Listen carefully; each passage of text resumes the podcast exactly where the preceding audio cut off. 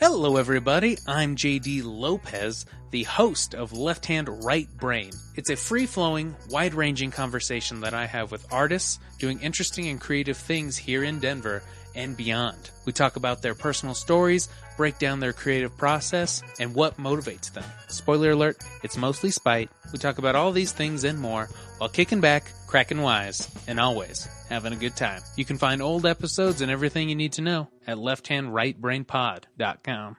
The John of All Trades podcast is a part of the Denver Podcast Network in the shadow of the mountains. We speak.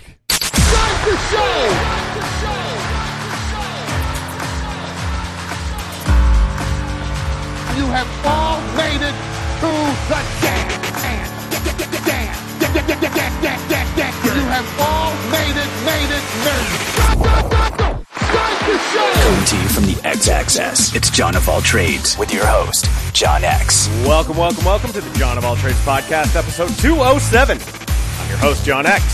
Thank you for joining us. Glad to have you back once again. And on this week's show, we're going back to the cannabis industry. That's right, it's been a hot topic of late, and for good reason.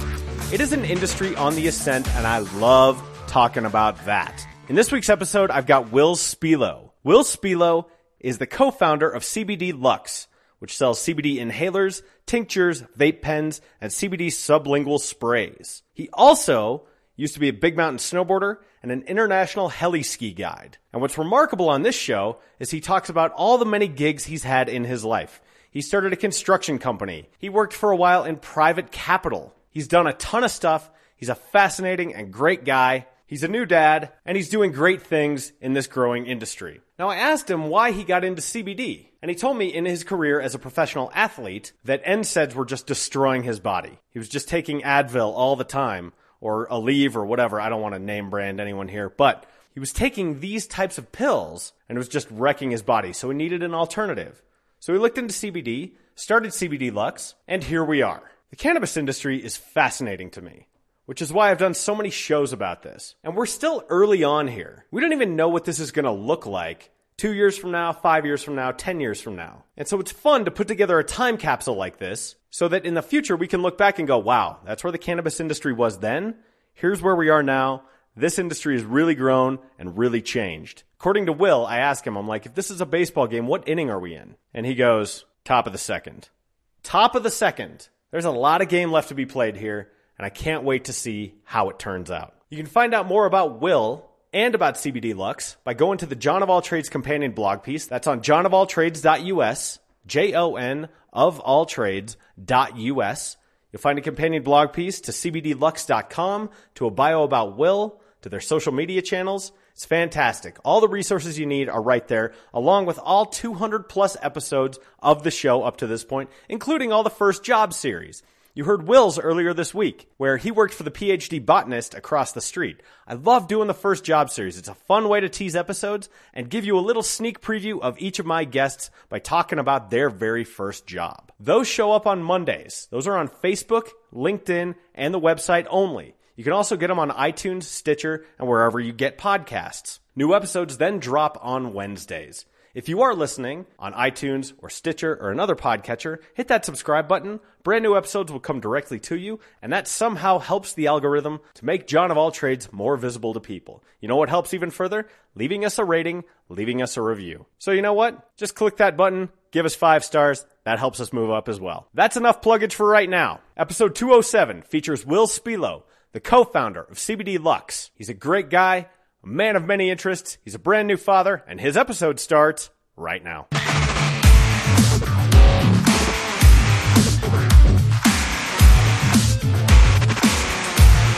Yeah, so um, you know, fortunately, I still get a couple weeks of that a year. It used to be a full time job for me, but uh, I have a place in Vail still. But I've kind of, you know, we just had a child in August, which is very exciting. Oh, good for you, man. Yeah, thanks. And my my uh, fiance will will be formally married here in uh, in June. Uh, she has a business down here as well, so I just kind of committed to the, you know, let's both just get our businesses built and uh, see what we can do and raise our kid down here. Totally. August what? August second. Okay, because I'm August 28th. So Oh, yeah? August Yeah. birthday.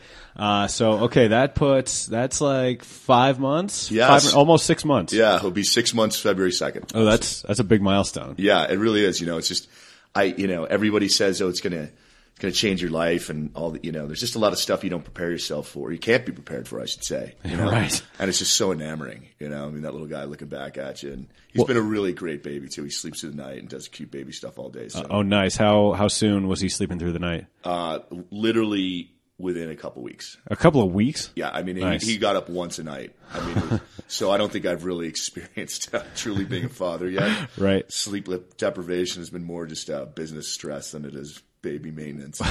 Well, I'll tell you what. It like it will come. The thunder will come in a different form. Sure. Like my my daughter was a really good sleeper too, but then at some point, like at a year and a half, she started getting night terrors Oh, poor girl. where she wasn't even awake, right? But she'd just be screaming. So you'd wake up all freaked out. You go, "What? What's wrong with my daughter?" And you'd go look at her. She'd just be asleep. And then kidding. yeah, then it would stop. And we read about it, and it said, "Yeah, don't wake them up." She was like a green beret in her ex life. yeah, totally. that's uh that's exactly right. But that's great, man. And six months, like the lights start going on a little bit more too. Like Yeah, the interaction is definitely there, you know, and that's they're that's they're not laying there like a little broiled chicken. Like I think I've heard anybody call my baby a broiled chicken yet, but uh, you know, I'm open to suggestions. No, yeah, yeah, you're absolutely right. The engagement factor is there. Um, we really, you know, it's just his reaction to noises, this little stuff he does, and, and in general, I mean, so far, uh, he's just been a really happy baby, and uh, so it's he's very receptive, and, and we're very receptive to that. You know, it makes it easy to spend a lot of time with him. Well, I mean, we like to think around here that you you get out what you put in. So if you're putting in good energy and you're sort of you know doing positive vibes, you'll get that reflected back. Yeah, I, we believe we subscribe to that fully. So this is Will Spilo, and he is the co-founder of CBD Lux. And okay, you said uh, you're having the growing pains, and it's always interesting with startup companies because it's like, okay, we're doing this, this, and this, and then all of a sudden you go, we don't have this discipline here, so we got to add that too. Like you got to add on HR, right? And you got to add on all these different people doing all sorts of functions. So how long you been at it now? So we incorporated in late 2015, and um, we kind of came to market with a very simple product. And the reason why I kind of got into it is because I, uh, from being a professional athlete in big mountain snowboarding, I'm totally rebuilt. Like I've got deck screws in my neck and Right. cables everywhere, and uh, pretty heavy regimen of NSAIDs. And I was already in the cannabis space. Somebody turned me on to CBD. At the time, there was only like one guy in the country importing kilos of. Uh, that doesn't sound nefarious enough. importing kilos of um, of CBD isolate made in an ISO lab in the UK, and kilos were sixty five thousand dollars at that time. Good lord. Yeah, you know, I mean, you could buy some really cheap stuff or cheaper, or still like fifty thousand out of China, but um, you know, when you get it tested and stuff, and the It's going to be of guy- questionable quality, right? Right, right. You know, the meter goes off the scale for heavy metals. Um, but so we kind of we made a really simple product, which is still still to this day, which is isolate and MCT, and uh, for a sublingual and topical product. And I handed it out to a bunch of professional athletes I work with, and the reception was just you know overwhelming. I'm like, okay, I'm out of cannabis. I'm into this now. So the the public uh, education at that time was so limited, and on our organic grassroots budget, uh, we weren't the people to have the funding to go out and basically educate people, you know. And my reach was a, a small niche of the professional ski community, and uh, you know they may have a lot of Facebook followers, but that's Right. about it. So we uh, we kind of had to wait for things to catch up. So you know I was still guiding. I still worked for uh, GrowLife, publicly uh, publicly traded hydroponic company. And just kind of, you know, was still in the industry in that capacity. We were working on a brand uh, in Washington, but that the ever changing legislation at the time was just more than we could bear. And you know, to to take on uh, investment capital and try and navigate that on a daily basis was Right. more than I could bear. You know, Because in terms of cannabis, you know, the it, in terms of banking, it's in like this legal gray area, right? And everyone's really gun shy about it in terms of Yeah. that side of it, right? I mean, you know, for CBD now that the Farm Bill passed, you know, institutional wealth is coming right in and fast. Oh, yeah. You know, we're already talking to large firms and stuff that are interested in uh, making a play. So that's exciting because that's the kind of capital that allows you to grow to the size of real company size. You know, large infrastructure, large distribution networks, being able to meet demand, growing to a capacity that I don't think uh, um, people really had the scope of before. Right. And also bringing in that kind of know-how and that kind of resource as well to back up that money. And that's the way we look at it. Um, you know, there's a ton of money out there just willing to throw it at you, but you know what we're looking for is money that comes with resource and know-how and education and um, experience. yeah, it, you got to find the right fit. You know, people who match with you philosophically. You want to grow the right way. You know, you- you're not you're not just doing sort of a shotgun approach here, Yeah. where you go, yeah, we'll just take all the money and. you know, they may have different ideas about how they want the company to grow, and you go, that's that's not how it matches up with us. Yeah, you really want to align yourself uh, morally, intentionally, and and and directionally. Um, it's pretty funny because these guys we're we're speaking with now, just a wonderful group of uh, of people um, with a tremendous amount of experience, and and all really aligned with kind of our our you know ethos. So it's been great, but it's funny because most investors are like, well, "What are you going to do for us?" And, and always says, "What are you going to do for us?" we, we spin that back, and I'm like, "Excuse Yeah. me, I didn't say that quite properly." But we're just constantly telling like, "What do you have? Yeah. What, you, you know, what is it you're going to do? What are you bringing to the table? Yeah, like know, besides money. What is in your bag of tricks? And um, they've got a big bag of tricks. Yeah. Well, one would hope, right? if they have uh, any level of success. So you mentioned that you're totally rebuilt. And uh, I mean, I I was reading up on you before we did this, and uh, I'll have links to some of this in the companion blog piece on johnofalltrades.us. But uh, from a career in skiing, I mean, it's knees, shoulders, and you said it, none of it was from a crash, right? Yeah, it was just really it, most of it was just maintenance. You know, because I've been doing it for so long. I mean, it was the kind of the thing. I had I had some older friends, and a couple of them were doctors that are heli ski guides. These guys are just fantastic individuals, completely driven, and you know I really look up to. I mean, they're ER doctors, and they they work you know eighty hours a week, and then they you know take off time to go guiding, and they travel the world, and really neat guys. But they have a real good uh, instinct into you know the human body and intuition of you know how the body grows and how it de- breaks down. And they're like, wait till you turn forty, and at forty, I was just in incredible shape. Yeah. And I was kind of scoffing at him, you know. And then forty one, my man, the glue failed, you know. And I was like, wow, this is what they were talking about. So. uh it, yeah, it, it was like one, yeah, it was one after another, and uh, and that's when I really started thinking about, okay, bud, you gotta Yeah. start thinking about some other careers and um, yeah really just kind of focusing more I, I did a stint in private equity kind of trying to learn you know that side of the finance world and um, you know in commercial real estate ventures we got into some uh, arrays for uh, power factor correction in large industrial settings you know pretty interesting stuff but it just took a lot of money you know? Yeah. I mean, it's interesting to me that your entire career was in skiing up to that point. Was that a hard pivot for you, like getting out of that? I mean, I know your body was sort of, you said the glue was failing. Yeah, you know, I'm I'm just really fortunate that I really enjoy what I do. I mean, it hard it doesn't even mean describe it because it's just it's completely different lifestyle change. You know, I used to spend every day outside, and you know, I had a construction company too, and we just worked outside in surf shorts and flip flops and chainsaws and heavy tools. You know, all the time. Yeah. we didn't care. Um, you know, we didn't have OSHA showing up at our job sites in the middle of nowhere, so. Yeah, I used to spend a large portion of my year in Costa Rica as well at a place down there. So it's it's been a change, but it's just been kind of the evolution, you know, of, of all the things I've wanted to do, and, and having a successful business that helps people has been something that's always been on my bucket list. So, you know, I feel very very fortunate that all the other things up until that point I've gotten to do, and uh, fairly successfully, and now I'm doing this, and uh, Yeah. we're just hoping to realize some real success. Well, I mean, I think that part of that has to do with mindset. And when I talk to entrepreneurs, and in particular, you mentioned all the businesses you have, you're kind of a serial entrepreneur here. It, it doesn't always matter exactly what you're doing, but if you dive into it and if you dive into it with the right mindset, you'll be successful and you'll enjoy whatever it is you're doing. The flavor may change, but you know, pushing through the journey is really where the, the Yeah, reward Don't is. forget to couple that with patience. Yeah, no kidding, right? I mean, it doesn't happen overnight, and that's and that's the thing. I mean, you know, really seeing your success after just working ridiculous hours and really believing in what you're doing and, and really just giving it your all. But you know, eventually you have to see some rewards at some. And Yeah. I think, you know, just like my my career in uh, heli skiing, it was just timing. You know, I'm really lucky. The whole Alaskan snowboarding scene came along, or skiing and snowboarding scene came along, and I just fell into place. I had all my certifications. I'd already traveled the world snowboarding and skiing. I'd already, you know, been an ice climbing guide. So all my skills were there.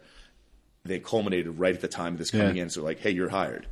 And it couldn't have gone any better. Yeah. And you know, and right now, the farm bill passing and just the Yeah. the explosion of this industry. And um, Well, and in Colorado, we had a ballot measure that um, that changed the certification for hemp or the classification for hemp, right? yeah, that was the farm bill. That's Oh, the- federal okay, measure. that- okay. federal measure. Okay. There was. I thought there was one in Colorado too. I want to say it was like uh, Amendment X. Possibly. I, I, I'm sorry. I, I wish I could speak more to it. Um, I just keep my eyes on the big prizes. Sure. Because Colorado, I'm like, nobody's bothering me here. Right. But what the, yeah, and it wasn't hindering sales or anything. Sure. Um, you know, little things in Colorado, like where you sell. Uh, there's the Colorado Department of Health. Then there's the, then there's the Denver Department of Health. So Right. different things to navigate there are definitely uh, a learning experience. Let's revert back to that patience thing again. Right. I mean, bureaucracy moves at what? Just a glacial pace, right? yeah If that, move backwards. Well, and you would know having having traveled uh, exactly. to You know, glacier it's country. Speaking of glaciers, it's kind of sad, you know, and I keep hearing this stuff about there's no global warming. When you are in an environment where you can see physical, tangible evidence. I mean, when I first started going to Valdez, the glacier was at the pond in town, and now it's like five to six miles away, Oh, geez. and that's in you know twenty years. Well, and five to six miles. I mean, yeah, that's you're gonna notice that. I might even be over undershooting that because the mountains are so big there. Yeah. that it could be twenty, and I'm not even realizing it. Yeah, I mean, I've only been to Alaska once, but it's absolutely breathtaking. Yeah, it's something everybody has to see for sure. One hundred percent. Especially like I got off the plane in Anchorage and we're driving up toward Wasilla because I was going to the state fair. Yeah. Long story, but uh, I asked uh, I asked the guy who I was with. I'm like, "How tall is that mountain?" He goes, "Oh, probably five or six thousand feet." And I thought, "I'm from Colorado, like it's fourteen thousand." But I go, "Wait a minute, that's coming straight out of the Sea ocean." level. Yeah, So that's like that's a mile of rock right in front of you. It's pretty impressive. man. wild. So one thing I hadn't seen uh, on your website, you know, being a heli ski guide, um, do you fly too? Like, No, absolutely not. okay, um, you know, a lot of the work I did was with films like you see for Red Bull or Matchstick Productions and stuff like that. And, and the, or like, did you ever do any work with Warren Miller? you know, never Warren Miller, but um, most of the other ones. Okay. Um, yeah, just never that contract never presented itself. But um, pretty aggressive athletes and stuff. And uh, we make the helicopter, what we ask the helicopters to do, and the pilots and the positions they put us in. And you know, I thought to myself, if I ever really knew what was going on in that guy's head right now, I'd probably never want to do this. You know, because one day we were trying to get out in like this, you know, just a needle prick of a peak. Yeah, yeah. Uh, with a couple athletes and it was actually just me and one other one because there wasn't enough room for more than two people. And uh, you know, the guy, I was just getting out, and all of a sudden, the wind blew. You know, and I'm oh, hanging out over thousands of feet, and I jumped back in, and and the guy, and you know, he kind of tried to explain to me what just happened. I said, "Hey, I, I I'm never never going to tell you about the avalanche or the danger of the snow conditions. I'll just tell you where to park the thing, and don't ever tell me about what's going on." it's, it's like this. I just say they're all simple yes or no questions. Can I go there? No. Okay, let's try the next one. yeah, perfect. You know? yeah, I don't need any more color than Well, that. it's my head's are you know I have limited bandwidth as it is, so I need to start thinking about that as well. yeah, There's a well, lot to focus on as it is. well, I think there's a reason why, if you ever watched the A Team, why Murdock was the crazy one, right? This is the first heli ski A team analogy I've heard. That's hey, we're breaking new ground Yeah, here. exactly. That's that's what we do here, Will. the Murdock principle. yeah, because I've I've only been in a helicopter a handful of times, and those guys will mess with you too. Oh, it's a it's an amazing machine. You just got to think about it. You know, you're looking at it. It's the shape of a turkey leg, and it goes any direction you want. It's like in in your mind, you know, they're so used to the uh, the idea of glide and flight and lift, and you know, you're like, how does this fit in? How does this impossible sort of uh, insane, creation, you know. this insane looking machine uh, fit into that? Yeah. Yeah. I want to get back to something about why you you started this company, and you know, you mentioned you were on NSAIDs, which I mean, let's you know, for anyone who doesn't know, that's like Advil and Aleve and that kind of thing, right? Um, were you noticing problems from taking those sort of chronically? Oh yeah. What what were the problems? Because I Well, you know, it's it's also a combination. Like I, I you know, I grew up a total oenophile uh, and foodie because my my mom owned a gourmet food store and my dad's French and Italian. Like that's what our family does is eat and drink. And so Nice. I noticed that um, you know at night I would have to take about I'd probably take two to three rounds a day of about four hundred uh, Okay. milligrams. You know, I'd never. I, I, all the doctors I talked to was like, there's really no point taking more than that because basically you're just beating up your liver Huh. and then your kidneys as well. But uh, I noticed like I was starting to you know, just not feel well after I would drink like, you know, some wine with dinner or whatever. And it just, you know, just little things that I wouldn't normally feel. Right. And we both know nobody's quitting wine at dinner. I know. So we'd have to find a solution. I, unless you have a very different problem. Yeah. Right. But you know, generally, that's not a wine with dinner kind No, of problem. Yeah, exactly. That gets into like cheap gin. Yeah, But, right. Um, no, no. Uh, so it was just noticing things like that, and and then also, you know, when I was hiking, we did pretty much most ninety percent of the skiing I do is something I hike to, and uh, yeah, you know, I just kind of mixed with some of the nutrition drinks and, and sports drinks, and just just feeling that change in physiology. And I'm like, and you know, I talk to my doctor friends. I mean, I just always pick up the phone and call them first, and they're like, yeah, it's because you're how many NSAIDs you taking? They're like, how many years has it been? Yeah. and like you got to stop. And then you know, I would also get uh, it, one job I had. I've worked in South America since like 2004, and w- w- the first company I worked for I had to get a work visa, and I would do blood tests, and then I was like started to, you know, they were just looking for like AIDS tests and basic stuff, you know, so you can enter the country as Yeah. a threat. And uh, I started asking them to just do blood work, you know, and they're like, "Hey, you've got some really high enzyme values and stuff," and and they said that right away, like, just do you take a lot of NSAIDs? Yeah. So you know, that's a, a driving force. You know, there's got to be an alternative. Yeah, I and I think that's something that is not well known if you're not like in the athlete community because you know I don't I personally don't didn't know how damaging they can be if you're taking them all the time. Yeah, absolutely, absolutely. And uh, you know, that's even though you see the commercials now where you know they, they they're supposed to disclose everything they do wrong to you. Um, you know, their adverse side effects, I should say. Right. I've never really seen that for NSAIDs.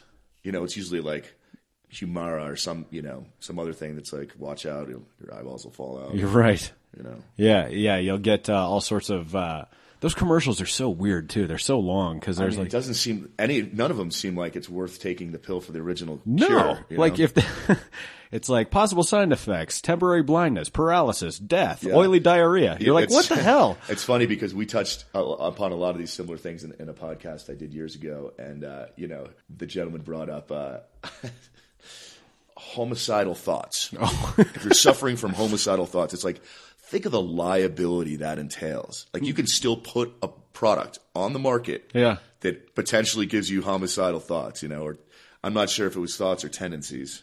Yeah, that might be a, that's a line to not to cross. Did you take your murder pill today? no, there I was trying to cure this uh, fun- nail fungus disease, and I ended up killing my family. Darn the luck. Which, in retrospect, might have been a mistake. I might have just been able to live with the nail fungus, although that was making me a little murderous too. right, my family was extremely agitated by it. Yeah. So, uh, what was the development like? I mean, you mentioned buying uh, buying this from the UK at what was it, sixty five thousand dollars a kilo? Yeah, it was uh, it was it was made from an ISO lab in the UK. We bought it from a gentleman here in the United States, and he was like the first guy in the game. Really, a great guy too. Really interesting character. Um, he he had a really interesting background. I mean, he's you know he had like this Hemingway esque air to him because he you know flew bush planes. He was a big fly fisherman. He had you know start, worked in pharma. Just a really interesting background Yeah. and, a, and a joy to uh, to interact with. I still you know we still talk to this day. Um, but you know, it's like you're not going to be able to hold on to those prices long, and he, he tried, and he did quite well in the start, you know. But Sure. it's American way competition. Yeah. I mean, nothing lasts forever, right? Given that you've worked now in the cannabis industry for a number of years, I'm always interested in this question. What annoys you about cannabis culture right now? Yeah. Well, a mean- lot of things, but I think they're things that apply to any other industry. I think that they're just exacerbated by um, a different caliber of entry in the sense of it brings a lot of people into a business realm that might not otherwise be there. Right. um, as I think you were, you and I were discussing before we flipped the mic on.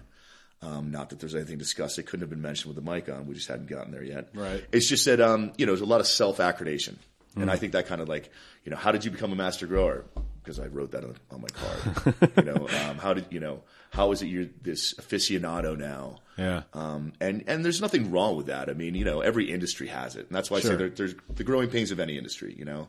My wife's a former realtor, and so many realtors are terrible. Like, Oh yeah, I, I'm so yeah.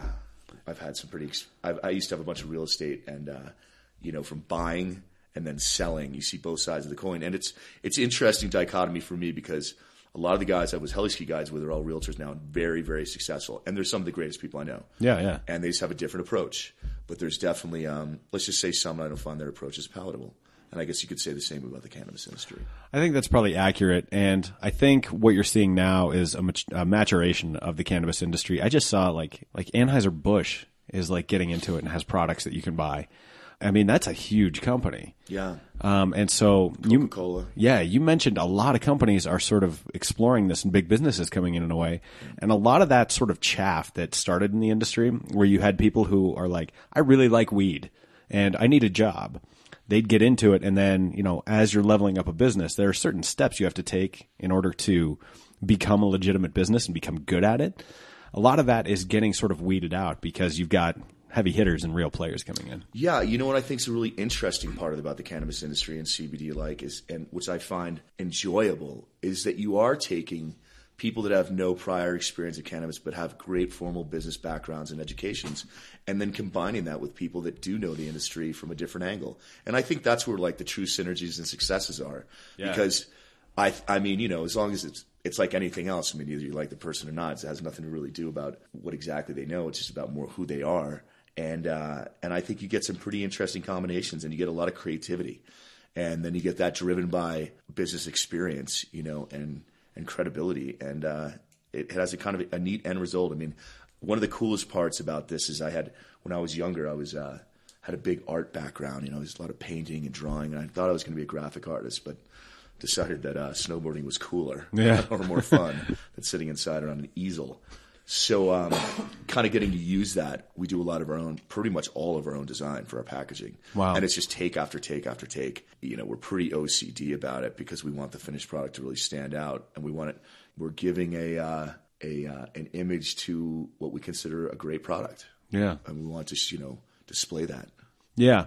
I think what you're describing too is I have a couple of reactions to that. First of all, taking the knowledge from people who've worked inside the cannabis industry with and then people with the traditional business background. That's what makes people successful anywhere. Anytime you can understand sort of the yin and the yang of whatever it is you're working in, you're going to do better than, Sure. than you would an by yourself. mind, Right. Um, it's it's collaboration. What did we learn here that we can apply over here?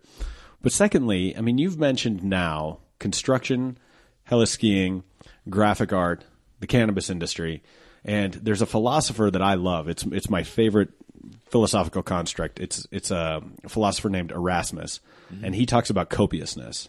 And you're living kind of a very copious life in a lot of ways, where he said the the example he uses in the the paper that he wrote is uh, infinite ways to say I love you, and he wrote out an, like I don't know thousands of them. Where I apply that to my own life, and that's why I call myself John of all trades. Is I'm curious about everything. You know, I want to learn more about anything that anyone is willing to share with me. And you seem to share it as kind of a similar energy. Is that a life philosophy for you? You know, I can't say that it's like a, a philosophy that I try and subscribe to. It just presents itself. You know, Yeah. I think it's just a basic curiosity, and I, you know, I just find that like, I But mean, not one- everyone's wired that way. Have you noticed that? A lot of people are creatures of habit or, you know, like their routines and their habits and Yeah, I guess I mean if I had to sit like to kind of think about what I would dwell back on is um, a couple things. One is just like today's over. Let's try and maximize, you know. And uh, obviously you can't live just day to day, but that just kind of always keeps me striving for more, you know. And uh, and then thinking about a friend of mine said to me, you know, at the time I was doing so many different things and I was kind of wearing myself out, just constantly traveling, you know. And I was like, man, I gotta, I kind of gotta narrow this down. And he's like, well, just what are the things you remember? Think back five years. What are the things that stand out the most in your mind? And that was such a great way for me to just narrow down.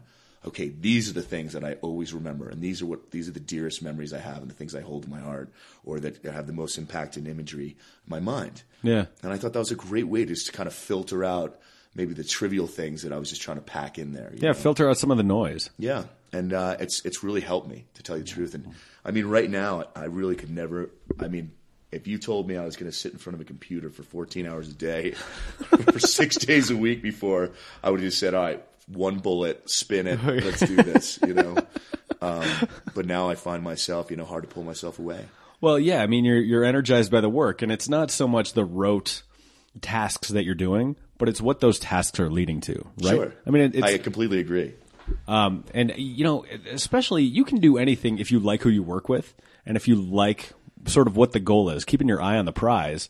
You know, the, the work becomes rewarding. I, I liken it to ditch digging. Not everyone is willing to dig the ditch to get to where they want to be, but it sounds like I mean, ditch digging, not afraid, not not something you're afraid of. No, you know, it's so funny too because when I was building houses, uh, you know, I didn't have to put on a tool belt or, or grab the shovel, but I just enjoyed it. Yeah. You know, the sun on your back, being out there and just the time to think. You know, I mean, I'm sorry, as simple as it sounds, but there's like something therapeutic about digging a hole or you know, or Yeah, digging totally. a ditch or you know some mundane task where Or you know, sweeping out a house, right? yeah, but I mean, you know, your hands and your muscle motion's going, and then your mind has time to think, you know, and uh, and then you're getting exercise too.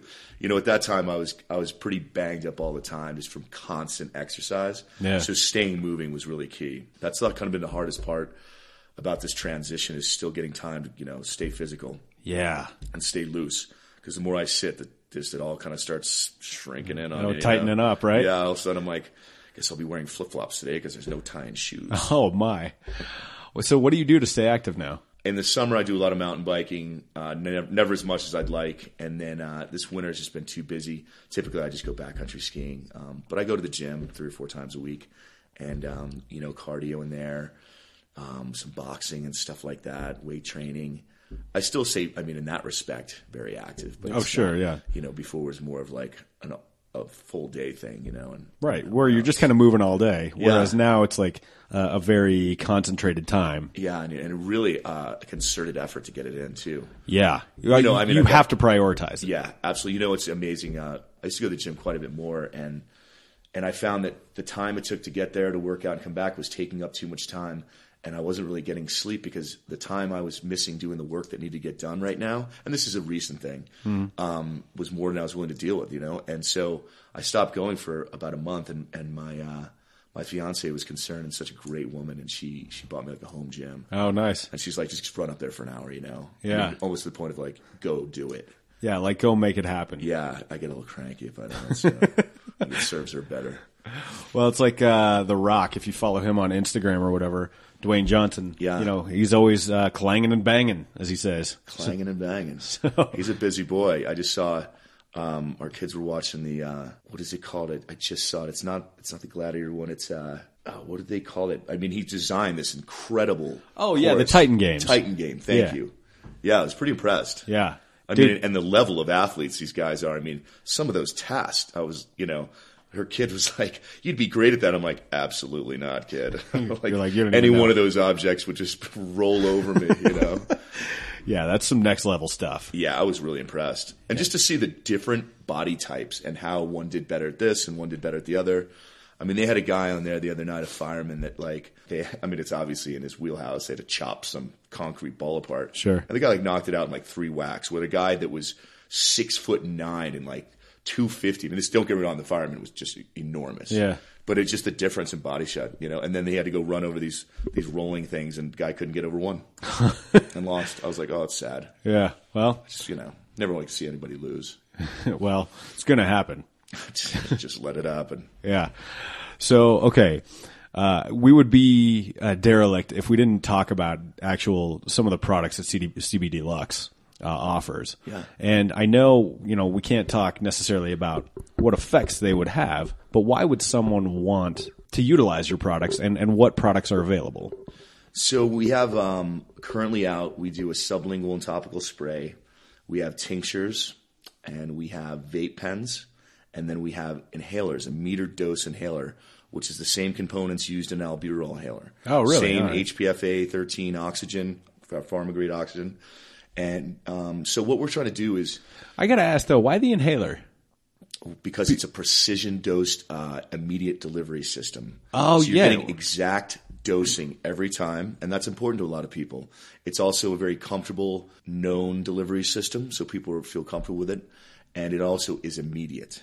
Okay. And like any other drug or homeopathies, is that you want to take as little of something to get the maximum effect. Sure. And so, based on um, the very specialized type of uh, full spectrum oil we put in there, coupled with the nebulization of it by the compressed air, and then having that in your pulmonary system, it is uh, you don't really need much. Nice. And we're using a, a sub nano size particulate, so you're really using very, very, very small amounts of the CBD to get the desired effects. Okay. But what we've done is, um, I think that there's a, a different comfort level of people entering in the CBD realm. Everybody has an idea of what they'd like to get out of it. So what we've done is we make a product that's an isolate base. So that's just a molecule of CBD. So there's no chance of THC. Okay. Uh, it's safer in the sense of anybody who doesn't want any additional effects other than what they expect to get from the CBD. So we have a sublingual topical spray that does that. So you're All talking our- about like no psychoactive effects. exactly, or just no chance of that, Right. You know, and just a very safe uh, form. Yeah, yeah. So it's you know it's a pharma grade product. Wow. And then all of our additives, we really go out of our way to use uh, USDA certified, non GMO. Any carriers, any sort of botanicals we add, uh, we insist on using once again organic certified, non GMO where we can. Um, but it pretty much the industry lends itself that you can always find something, you know. Um, and then with our tinctures, we use a full spectrum oil, very high quality. We source our hemp from organic, not certified, but using organic methods because the, the crop has to be in the ground five years before it can be Oh. given an organic certification. So, they're, they're, obviously, we're getting there since the industry is a little more mature now. Yeah, sure. Um, and then uh, then we have the inhalers, and we have a micellized, which means it's kind of like sonically shattered and then reverse the polarity of the the molecule, so it draws water, and it's is about the easiest way I can explain it. Um, it's a pretty in, interesting process, uh, but um, that gives it true water solubility versus like water miscibility, which means it just exists in water. A lot of them use a liposomal carrier and stuff, which that's just an added chemical to make it exist in water. So we're not. We want to keep things very simple, uh, non-invasive. Okay. And we find that this this product that we're putting in our inhalers is extremely non-invasive. I mean, it's like inhaling air. Wow. You really don't feel it. We, um, with most of our products, not all. Um, it's easy to see on the websites which ones. There's kind of the three to four main components of CBD um, as far as their effective properties, and that would be anti-inflammatory, antispasmodic, uh, antiemetic, which means anti-nauseal, and um, Antispasmodic. you know, like uh, muscle contractions. Oh, yeah, know, sure. for Oh, seizures yeah. and things like that, right? So just take the first five letters, anti-inflammatory- Yeah, exactly. exactly. And then uh, antiemetic, and then uh, anti-anxietal. Oh, okay. So um, we did some research based on um, a lot of the terpene effects of cannabis and what certain terpenes have certain reactions. And we also used it through aromatherapy and other forms of homeopathy and found that certain botanicals uh, in different forms can enhance those properties. So we've kind of what we consider bio-enhanced the CBD to create different effects. Wow. That was a lot of science you just threw at me. You know, I think it just sounds like a lot of science. Well, uh, as as I'm listening, yes, it does sound like a lot of science. Yeah, exactly. Um, but you know, it's the nice thing is, is there's a lot of people in this industry that are very interested in creating great products.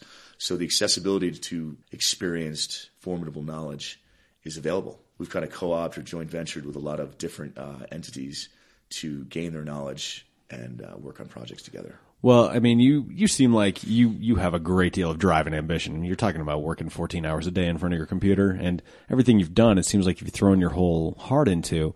Where do you see this company going? Like, what's your design for it? What, how big do you want it to get? You know, um, that's a good question. You know, it's it's kind of in the scope right now of some of the partners we're going to take on. Um, I have certain expectations where um, our distribution's getting broader and broader. We're moving into global markets now on other continents, and uh, Well, and and this stuff isn't just available like in dispensaries, right? I mean, oh no, dispensaries um, we don't actually sell in any. okay, Yeah, there's so there's which again, So you could sell a non THC product in a medicinal dispensary, but not Okay. a recreational here in Colorado. So it was more, and most people walk into a dispensary if they want CBD. Excuse me, they want CBD with THC. Right? So it's, it, to us, it wasn't even worth the low hanging fruit. I mean, we we made an attempt at it, but it was just more more effort than it was worth for us. The real thing now is that there's CBD only store or CBD centric stores. Mm-hmm. Native Roots opened up one. They carry our product and they sell quite a bit. Interesting, yeah. Yeah, and they're a great group to work with. Um, very professional, well organized. One of the biggest ones in Colorado. Yeah, yeah. Peter Knobel's done a great job. With, Yeah. uh, they've really taken the corporate model. I actually went to high school with Rhett Jordan. Oh, So, no kidding. Yeah, I know Rhett. yeah, Yeah, he's a really nice guy, man. yeah. I haven't talked to him in forever, but uh, I mean, he seems to be crushing it. So. Yeah. Um, and I mean, Native Roots, yeah, they're uh, they're everywhere, man. Right, What Yeah, they've done a really good job. Um, But but what I, the the reason I bring that up is because a lot of people don't know necessarily the difference. You know, like you you think that you have to go to a dispensary to get CBD products. Sure. Like if if you don't have sort of at bats with this industry, that's going to be one of the misconceptions you have.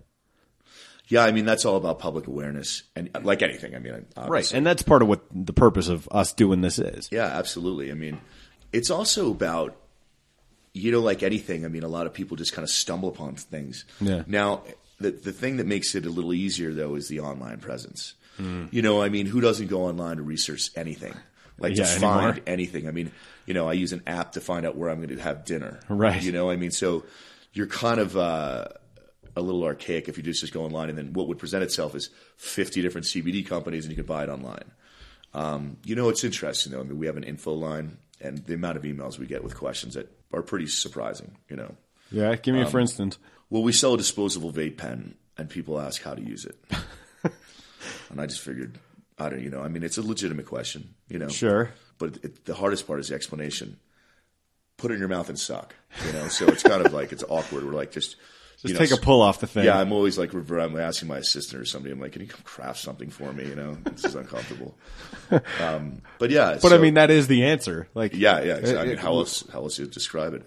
Um, but what's and the funny funny with thing this- is, it's like I'm, I literally have to tell them to put the the end with a hole in it in your mouth. They're like, which end? I'm like, well, one end doesn't have a hole in it. The other one does. Does.